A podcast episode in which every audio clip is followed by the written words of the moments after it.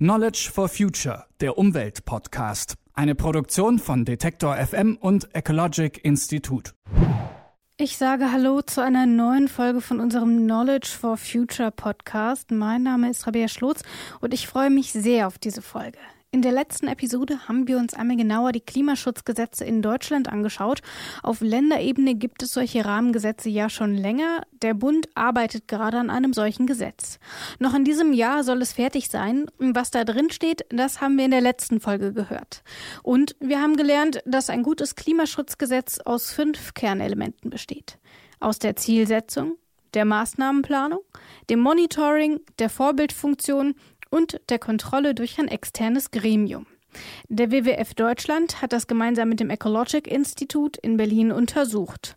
Die Forscher und Forscherinnen haben dabei festgestellt, dass die meisten Staaten in Europa auf diese Kernelemente setzen, zum Teil sehr erfolgreich. Da muss also was dran sein, aber was machen die Länder in der Europäischen Union eigentlich richtig? Und wo kann Deutschland noch was lernen? Damit wollen wir uns in dieser Folge beschäftigen.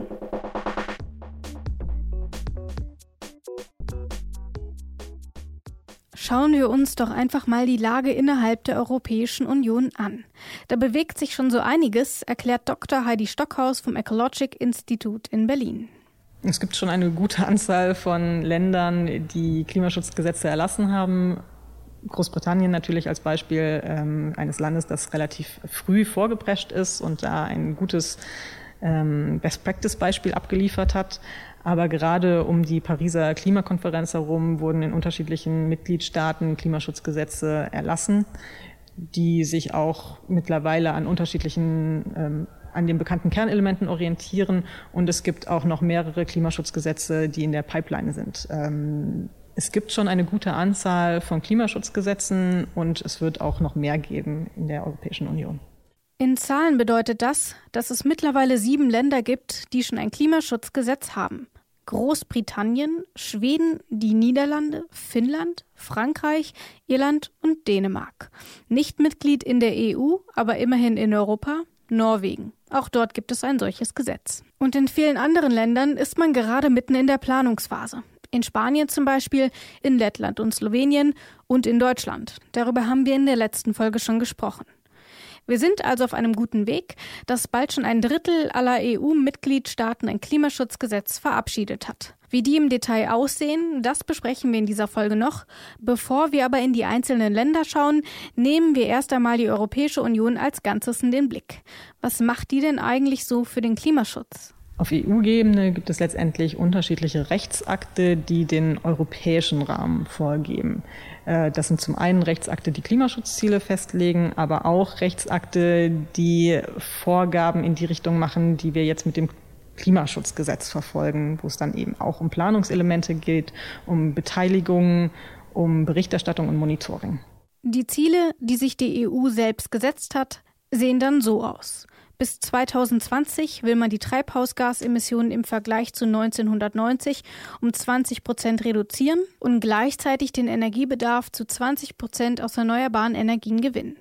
Zudem soll auch die Energieeffizienz um 20 Prozent gesteigert werden. Bis 2030 sieht die EU dann schon eine Verringerung der Treibhausgasemissionen um 40 Prozent vor und 30 Prozent des Energieverbrauchs sollen durch nachhaltige Energieträger produziert werden.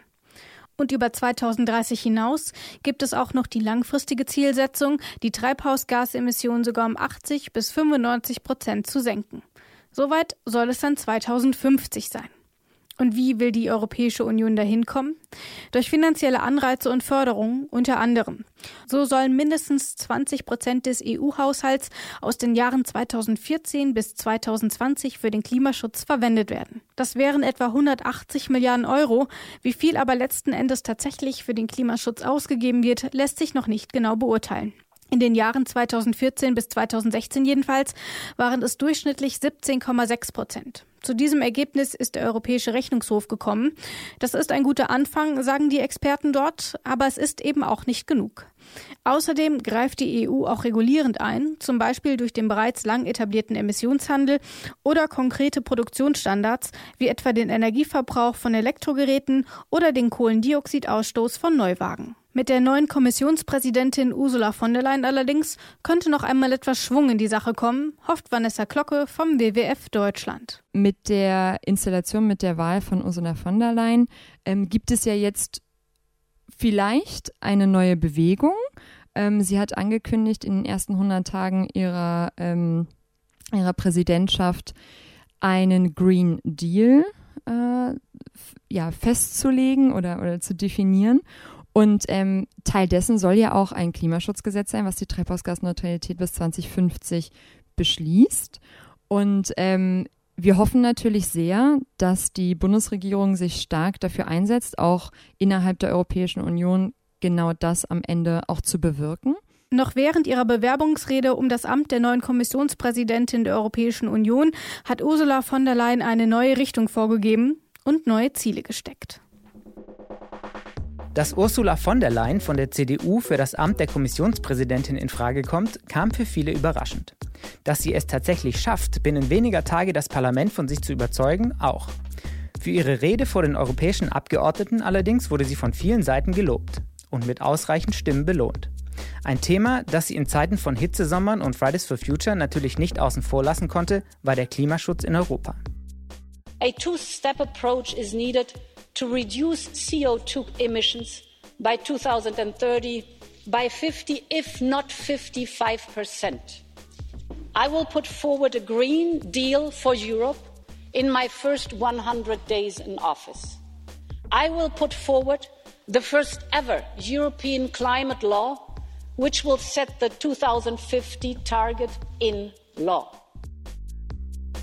Und weiter noch, bis 2050 soll Europa klimaneutral sein und damit der erste Kontinent überhaupt. Um dahin zu kommen, will von der Leyen ein europäisches Klimaschutzgesetz beschließen. Damit hätte die EU zunächst mal ein rechtlich bindendes Ziel für 2050, das bisher noch fehlt.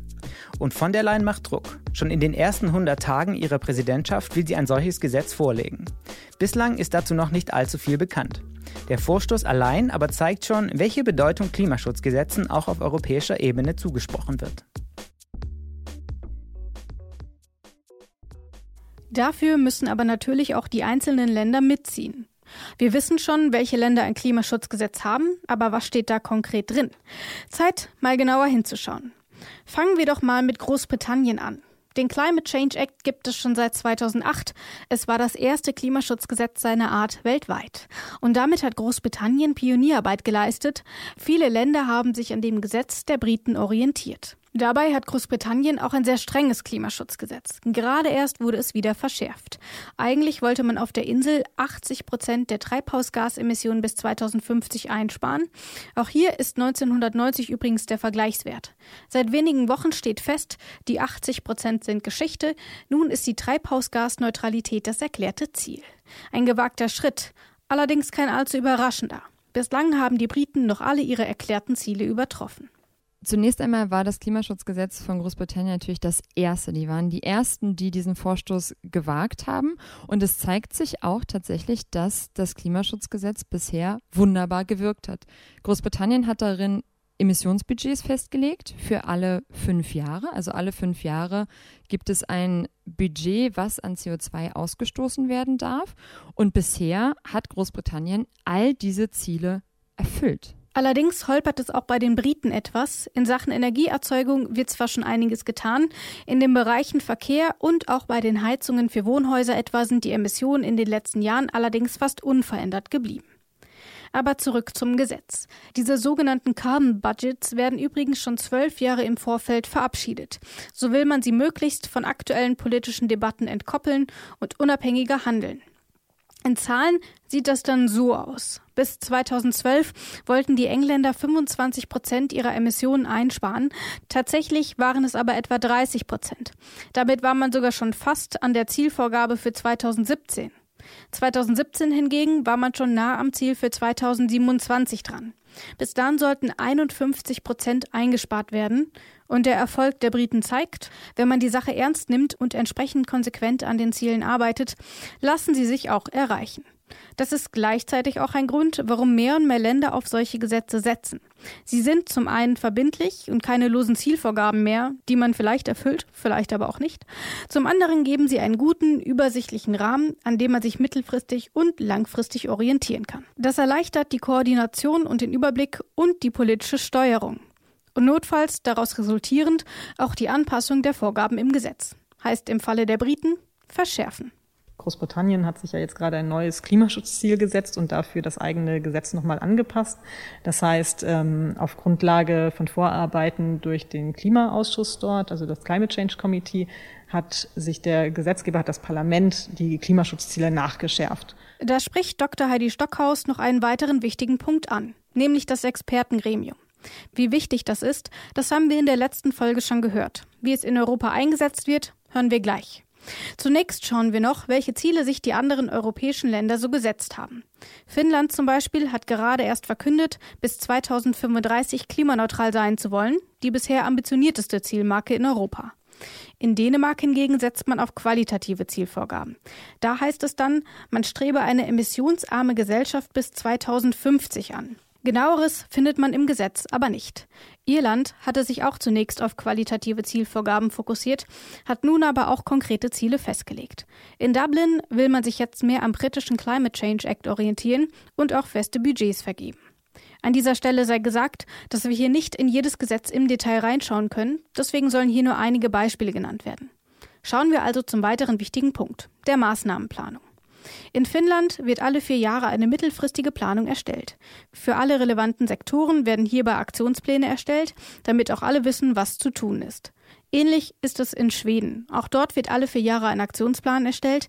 In Irland gibt es alle fünf Jahre einen Minderungsplan, für den neben den Fachministerien auch der Sachverständigenrat hinzugezogen wird. Noch ein Hinweis auf die Relevanz des Expertengremiums.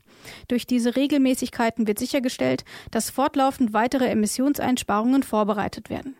Hinzu kommt die strategische Planung, die neben die konkrete Maßnahmenplanung tritt. Sie ist bislang noch selten zu finden, nämlich nur in Frankreich und Finnland. Die beiden Länder planen über einen längeren Zeitraum, zum Beispiel über eine Dekarbonisierungsstrategie, wie es in Frankreich passiert. In Großbritannien findet diese langfristige Planung gemeinsam mit Entscheidungen zu Maßnahmen statt. Was aber für alle gilt, sind die Vorgaben der Europäischen Union. Die sogenannte EU Governance Verordnung sorgt für ein einheitliches Vorgehen. Alle Mitgliedstaaten müssen zehnjährige Pläne zu Maßnahmen erstellen und sie sieht auch das Erstellen einer Langfriststrategie verpflichtend vor. Ein Unterfangen also, das damit in den anderen Mitgliedstaaten auch ohne Vorgabe über ein nationales Klimaschutzgesetz durchgeführt werden muss. Nun will ich aber doch endlich auf das Expertengremium zu sprechen kommen. Wir sind ja schon ein paar Mal darüber gestolpert. Und tatsächlich gibt es einen solchen Rat mittlerweile in fast jedem der schon genannten Länder, immer mal in variierender Ausführung, aber immerhin. In Frankreich zum Beispiel wurde erst kürzlich ein neuer Klimarat einberufen. Und auch in Frankreich haben wir jetzt gerade einen Nachbesserungsprozess gesehen.